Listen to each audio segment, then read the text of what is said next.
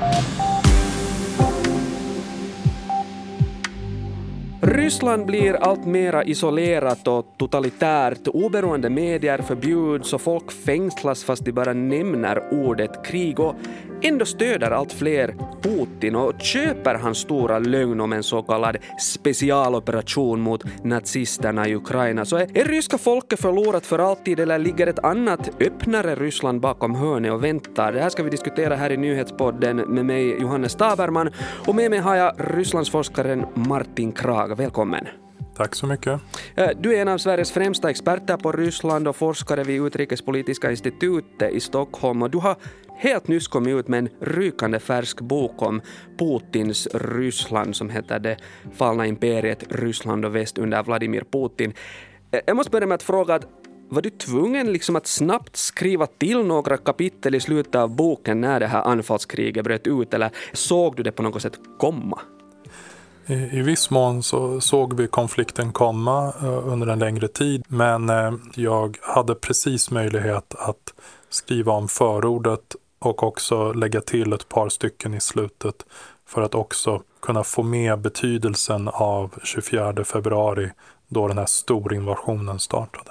När började du liksom se de första tecknen på vartåt det håller på att barka för Rysslands del? Ungefär tio år sedan. Det var 2012 när, när Putin kom tillbaka som president efter det att Dmitrij Medvedev hade fått vara president i fyra år. Och då var det tydligt att Putin hade bestämt sig för att driva en politik som var mycket, mycket mer antivästlig, mycket mer auktoritär. Politiskt började han, han attackera sexuella minoriteter, Eh, folk som liksom, han kallade då liberaler, som då, alltså sådana som ville då närma sig väst. Eh, och, och, den typen av auktoritära utvecklingen, den har bara fortsatt egentligen och eh, pågått i nu i ett, minst ett årtionde. Så att all den här externa aggressionen vi ser nu från Ryssland, den, den, den bottnar i den här interna auktoritära utvecklingen. Så det är ju en argumentation jag för i min bok då, att vi har sett det här komma steg för steg. Var det då liksom en ny Putin som blev president igen 2012? Delvis ny. Eh, jag tror säkerligen att Putin har förändrats eh, under sin tid vid makten Eh, han var från början en, en auktoritär ledargestalt men han har också blivit mycket mer åt det hållet över tid. Så att jag tror att det är en kombination av faktorer och både omvärldsutvecklingen och, och liksom den interna utvecklingen där var liksom viktiga brytpunkter som nog övertygade Putin om att hans politik är den rätta. Mm. Ryssland är ändå långt ifrån ett avslutat kapitel. Jag tänker att landet blir ju nu, liksom som vi ser, allt mera isolerat och kontrollerat. Hur farligt är det här? Nej, men det Ryssland vi nu har att hantera, det är det mest oförutsägbara och instabila Ryssland vi har haft att hantera på minst eh, tre årtionden. Sovjetunionens kollaps var ju givetvis ett stort osäkerhetsmoment men, men en viktig faktor då var ju att ledarna som då styrde i Moskva, Mikhail Gorbatjov och sen Boris Jeltsin, de ville ju trots allt ha samarbete med omvärlden, med, med västvärlden. De, de talade om demokrati som viktiga ideal så att den processen var ju problematisk och väldigt svår på, ekonomiskt och, och politiskt. Men, men det fanns ändå en, en annan typ av förhoppning. Nu är ju problemet att, att Putin är inställd helt på, på konfrontation. Eh, han vill inte införa demokrati, han vill göra landet mer totalitärt. Och på det sättet är ju dagens Ryssland farligare eh, än det kanske har varit, ja, till och med under vår livstid. Är det farligare också för det ryska folket? Ja, oh ja. Eh, antalet politiska fångar i Ryssland har ju närmat sig 500. Eh, vi vet inte exakt men vi vet att det ökar för att det är många nu som arresteras på antikrigsdemonstrationer i Ryssland och, och som döms till långa fängelsestraff och det får vi utgå från att eh, de är att betrakta som politiska fångar givetvis. Mm. Jag vet att du har liksom mycket egna kontakter i Ryssland. Vad säger de om hur det är att, att leva där just nu? Det beror ju såklart mycket på vem du frågar. Man får lite olika svar. Men det är klart att situationen har blivit svår. Kreditkort som inte fungerar, Eh, och jag menar eh, den typen av praktiska problem som du måste hantera, situationen för utländska medborgare eh, kommer ju inte förenklas på något sätt. Du har en propaganda som en hel del ryssar tror på. Och det leder ju till klyftor i, i samhället när du får konflikter kanske inom familjer där vissa som då tror på propagandan inte kan förstå hur deras barn eller barnbarn kan kritisera Putin och så vidare. Mm. Fria och oberoende medier förbjuds i Ryssland och, och begränsas. Och, och, nu finns det också planer på att Ryssland skulle vara, ha avsikt att isolera hela sitt internet. Hur allvarligt ser du på det här att om internet begränsas så här kraftigt? Eh, de har ju försökt göra det i stegvisa processer tidigare. De, de har stängt ner vissa hemsidor, de har blockerat vissa sociala medier eh, eller i alla fall kraftigt begränsat tillgången till exempelvis till Facebook och så vidare. Men eh, att helt stänga av internet som Kina kontrollerar sitt internet tror jag kan bli svårt för att Ryssland har ju under lång tid integrerat sig eh, internationellt i så att säga de här IT-frågorna.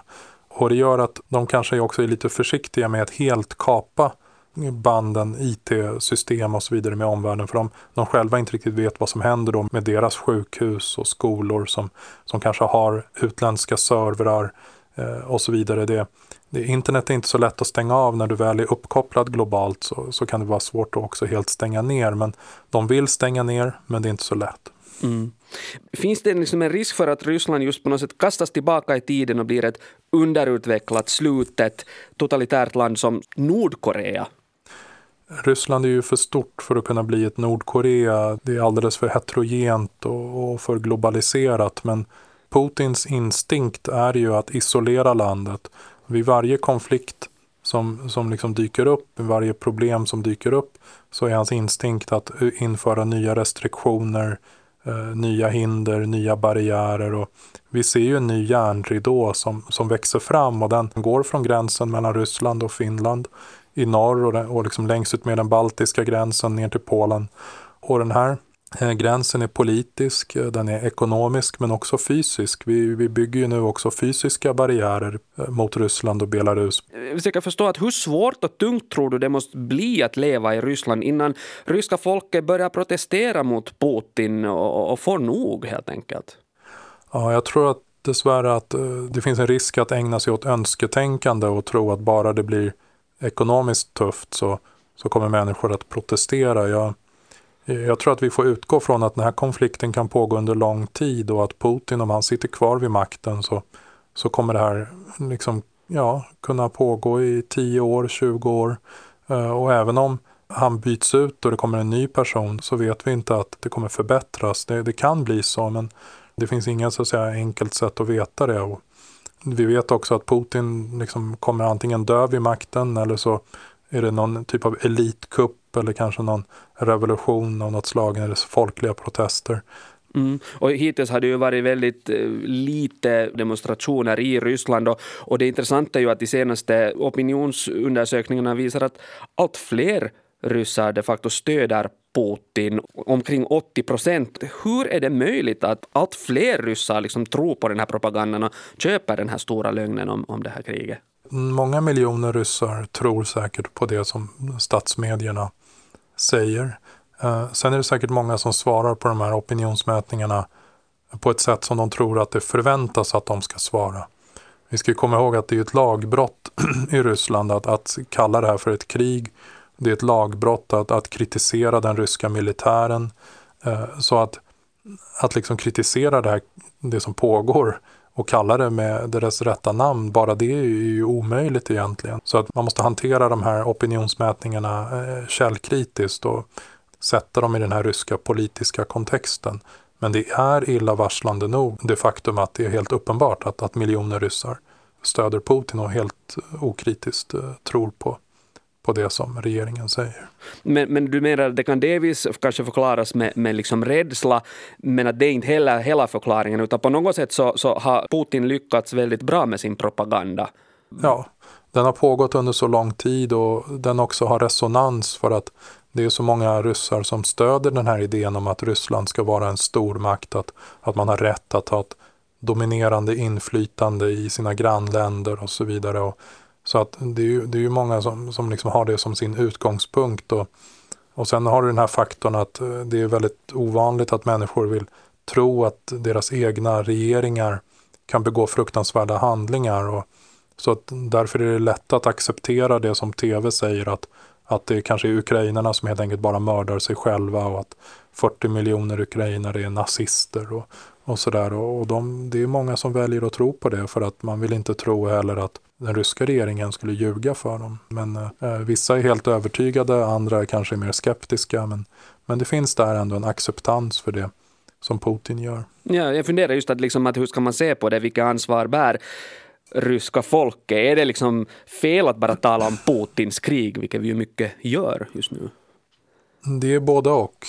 Inget av det här hade skett om det inte var för Putins egna historiska föreställningar och hans idé om att gå till historien som en tsar som återupprättade den ryska stormakten, det forna imperiet, det jag kallar här, idén om det fallna imperiet. Det är ju liksom det som är temat i min bok. att Det här är den centrala drivkraften för Putin och har varit det under lång tid. Så det är dels personligt knutet till Putin, men, men som sagt, eh, i och med att miljoner ryssar väljer att stödja sin president så, så är det klart att de, de är delaktiga i det här.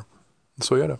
Men vad tror du, kan inte massakern i Butja eller andra brutaliteter få vanliga ryssar att, att vakna upp ur Putins propaganda och börja tänka om? Ja, det där är intressant eh, för att många väljer säkert att lita på sin regering eh, i Ryssland och de säger ju nu att det här är en uh, ukrainsk provokation för att få Ryssland att se dåliga ut och så har man ju alltid sagt när det händer någonting. Det är aldrig den ryska regeringens fel, det är alltid det som är budskapet. Det är alltid någon annan som är, som är skyldig. Och antingen är det utländska fiender eller så är det inhemska fiender som Putin har kallat då för femtekolonnare och nationalförrädare. Och samtidigt som då man säger det så är det klart att å andra sidan så kanske några ryssar börjar undra ja, men hur kommer det sig att hela världen säger att det var Ryssland? Då? Mm.